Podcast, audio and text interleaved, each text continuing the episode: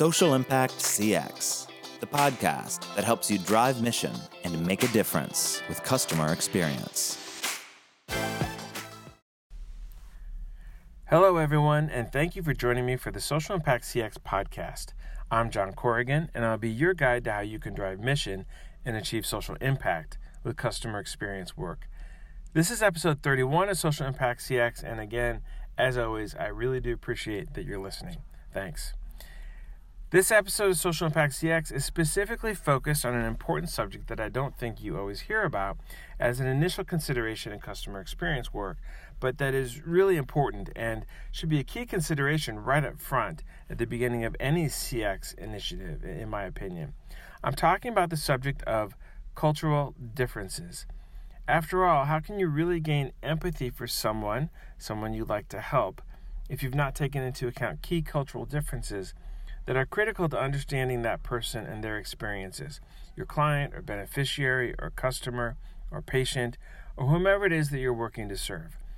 So, to explore this topic of cultural differences, I've enlisted the help of an expert.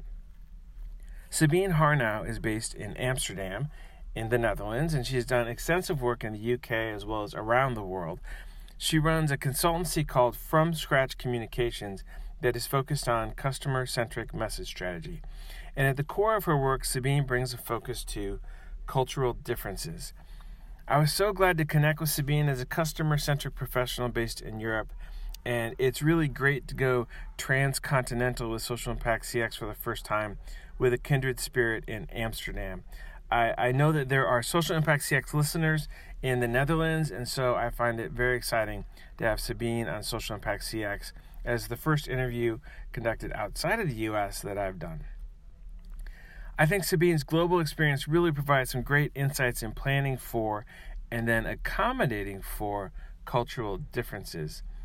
And while it might be easy to understand how you need to make adjustments in your work when projects span countries such as the Netherlands and Germany and France and the UK, for everyone in the United States, I think it's just as important to consider cultural differences when working across geographies New York, California, Texas, the Midwest. And, you know, cultural differences certainly go well beyond geography, especially when you consider gender or generational differences or any other number of cultural categories. At the end of the day, gaining empathy to better serve a key group of customers or beneficiaries is most likely an exercise in creating a better understanding and more empathy related to cultural differences that is, if, if you really want to be successful. I had an interesting conversation with Sabine recently and have broken the conversation into two episodes. Episode 31 is the first part of our discussion uh, about why cultural differences matter for customer experience work. That's among other subjects we cover. Part two of the discussion will be in a second episode, and I'll be posting that soon. And before we get to Sabine, I can't forget about my moment of gratitude that I always include at the beginning of every episode for Social Impact CX. I have to say that I'm indeed grateful for Twitter because without the global reach of Twitter, I probably would not have crossed paths with Sabine. And so, for that global reach and the ability to connect with each other uh, wherever it is that you're located, I'm very grateful for this powerful platform uh, that Twitter provides. You know, we have social platforms in our lives, and I think people forget about how uh, amazing it is that we can all connect when we find a common interest and common bonds. And so, without further delay, here is part one of my conversation on cultural differences and customer experience work with Sabine Harnau. Hello, everyone, and welcome to another episode of the Social Impact CX podcast. I'm very pleased to welcome Sabine Harnau to Social Impact CX. Sabine is a copywriter and a trainer based in Amsterdam, and she speaks both German and English fluently. I think she does fairly well with Dutch as well. Uh, Sabine is founder of a consultancy called From Scratch, and she has done work around the world. In fact, Sabine has done many things over the years notably including a fairly significant portion of her career with Lego, the, the global toy company Lego. But these days, she's rather focused on advising her clients on customer centric messaging strategy. So before I go much further, I'll let Sabine say hello and tell us a bit more about her background and what she focuses on in her work. Well, hello, um, and thank you, John, for this um, extremely lovely introduction. Um, yeah, great, thank you, and I'm um, very happy to be on your podcast and talk a bit about uh, global customer experience and uh, cultural differences. So you said um, to tell you a bit more about my background and what I focus on. I think that's best summarized by saying I help change makers communicate with people who are quite different from them. And uh, typically, I do that through one on one coaching, team workshops, or copywriting projects. And that started around two years ago when I started from scratch because um, that's my company name, because I was f- frustrated with agency life. Um, I was really keen to work with fewer people, more hand selected clients who do things that I really admire. And I also wanted to do my best work. And that to me always starts from scratch rather than with copy pasting best practice. That's great. Um, anything else about your your background? What what sure with Lego? So yeah, at the time when I started my own uh, company, I'd already um, collected a few years of experience working agency side, and before that, I'd started and led the first copy team at uh, Lego Customer Service globally. So I knew what it's like to be the client as well, which was for me the perfect background for building my own boutique business where customer experience comes first.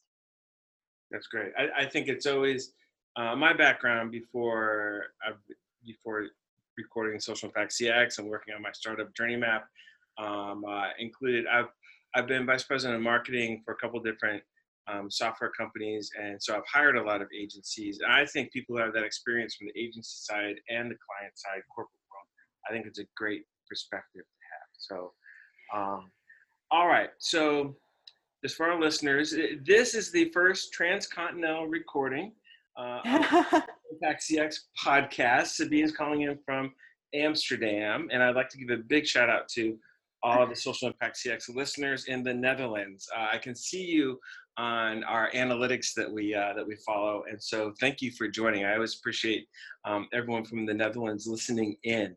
Um, so Sabine, uh, you and I met in a very interesting way. I hope you don't mind if I share. Uh, so no, not at all.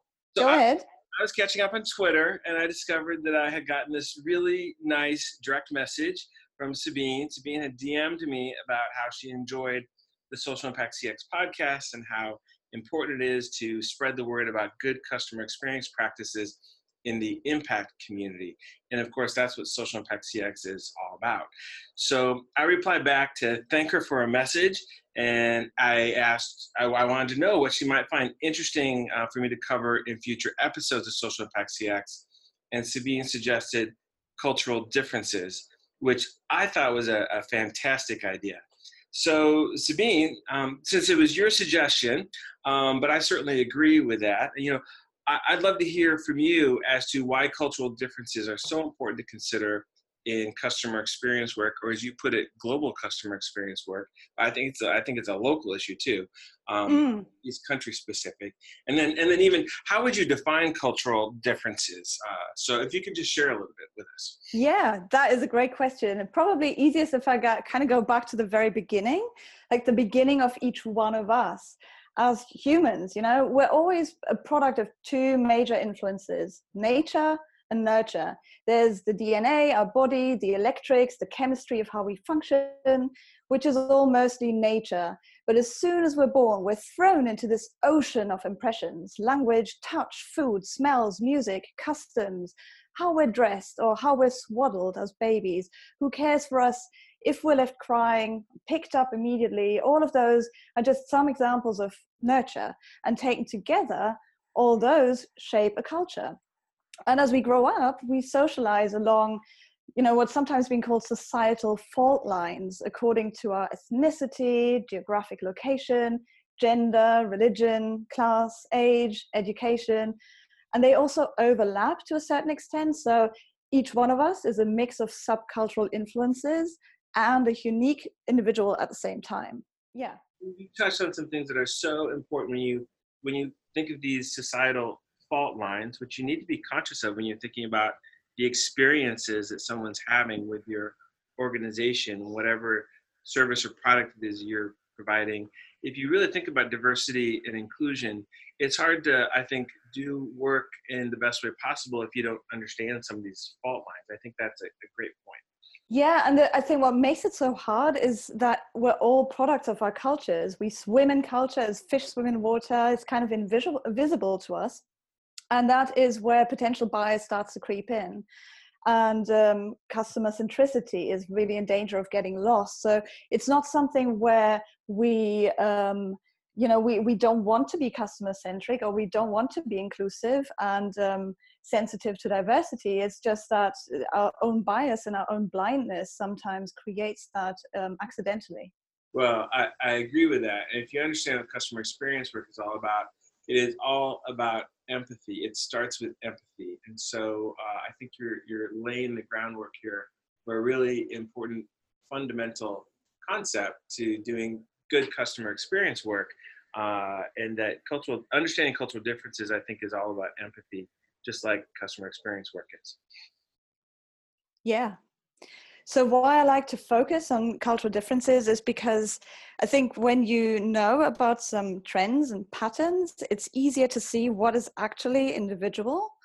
And then you can on the one hand you can use trends to shape experiences for a certain subgroup or a geographical region but then you also get to ask better questions when you're working with individuals. You get a better entry point to a really customer centric approach um, and you get used to asking about the customer first as well rather than uh, starting with imposing your own preference and your own bias on them. Right. That is, that's so important. Um, so you've worked with a lot of different organizations and have some really interesting experiences in your background. Do you, do you have any examples you can share about uh, good or bad, about mistakes that you've seen that have happened from poor consideration of cultural differences or, or, or good outcomes that have happened uh, by people focusing on cultural differences?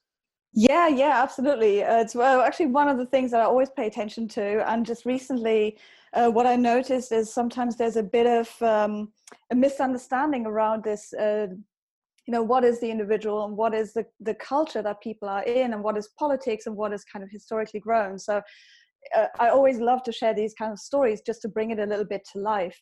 Um, where I see the most good examples happening is when um, we're talking about a market that feels extremely different from the company's home ground. Like, for example, if you're uh, based in Europe or America and you're selling to China or Singapore, then it's more likely that you'll at least um, be aware that there's a potential cultural difference and you'll prepare a little bit better for that. And I've seen that working with um, the project that I've been involved in, like both at Lego, um, but also as an external advisor to other companies that are operating globally.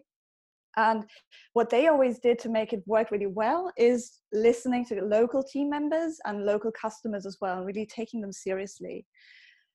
That said, though, even when it's really far away from your home ground, things can still go horribly wrong. I don't know if you saw that um, in the last couple of months, but there's this infamous Dolce and Gabbana video, uh, which is aimed at the Chinese market. So basically, Italian fashion company wants to advertise in China and creates a video showing Chinese women who are struggling to eat pizza and pasta with chopsticks.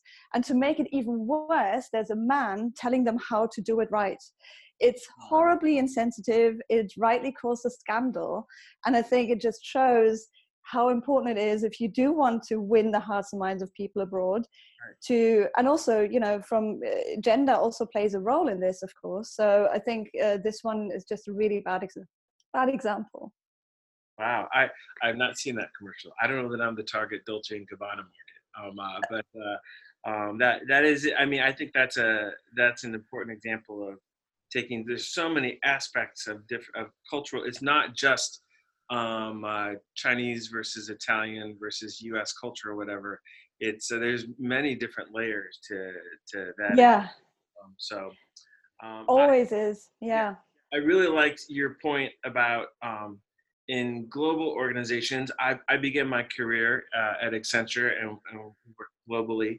Um, I think the I think people sometimes forget about you know your local team members can be a great place to start and if you're working in a nonprofit or impact organization that has a global footprint, um, chances are you have a great uh, first feedback uh, uh, opportunity with your local team members. I think it's you know it's it's always important to actually go talk to the actual target audience as well too locally. But you know sometimes if if you um, have uh, restrictions on resources or the ability uh, to actually achieve that reach to talk to people locally you know your team members are a great place to start. And then if you are going to talk to people locally they're probably going to be the ones who can help you do that. Yeah and the lovely thing about them is they understand both sides of the equation right? They know how your organization works and what your ethos is and um, you know how you what your internal culture is but they also know how that will resonate or not with the local culture and um, I mean, we're talking mainly about geographical things now, but I think this also applies when you're trying to reach a new target market within your local area. Like, let's say you're um, an impact business that's traditionally reached mostly women, and now you want to attract more men, which um, is, I think, a big topic within the sustainability space. Then talking to the male members of your team or even the husbands of the women buying from you or their, their brothers or fathers or even their sons you know that might be a good starting point to have a conversation where there is some proximity to what you're already doing but then also you get that additional viewpoint um, in. So you can make it less top down and more kind of inside out or bottom bottom up you know involvement's always better i think to, when when you want to reach somebody new i would agree and you know if somebody um, doesn't have a huge budget and they are resource constrained I think uh, you know leveraging your team, but then also there, there's a real collaboration effort to that, which I talk about a lot at Social Impact CX. Also, mm. the opportunity to um, uh, uh, to collaboratively work to try and extend the reach of who you're getting input from is really important. And you know, I would say even partner organizations that that may be somebody that you're working with in uh, a market or that is different than yours. Maybe you're partnering with somebody who's in a different aspect who works more so with men or who works in a different country that you haven't worked with as much. You know, there's opportunities there as well too. And so. Yeah um, uh, you know, being resourceful and, and looking at how you get that um, input is so important. And the, the important point, though, is getting as much input to gain as much empathy as you can. I think that's yeah. um, really important. For sure. You need to really expose yourself to the culture you want to um, reach emotionally and where you want to resonate. And i think there's different ways you know we've talked about the teams um, there's um, of course going there if, if, if it's possible for you to immerse yourself in that culture it's always a great way to do it. But then you can also work with people who are a product of that culture as an external advisor like like me and various other people. Um, or you can you can also read up on things. You know sometimes stories can really be a bridge between different cultures. Movies books books um, podcasts even where you hear people talk about their experiences i think all of this can really help with bridge building. Yeah. So what sort of uh, um, i'm interested in how you advise a client but how, what sort of uh, fields or industries do you are you working in with your consultants so I work in a really broad field. The um, I don't really like to niche down on just one industry because for, for two reasons. On the one hand, I like to get my hands dirty with lots of different things, from financial services to, to fashion. You know, I've, I've kind of done it all, and I'm always excited about um, starting afresh um, and being that person who asks all the questions. I've actually found it very beneficial not to be um, a super duper industry expert in just one industry for that reason.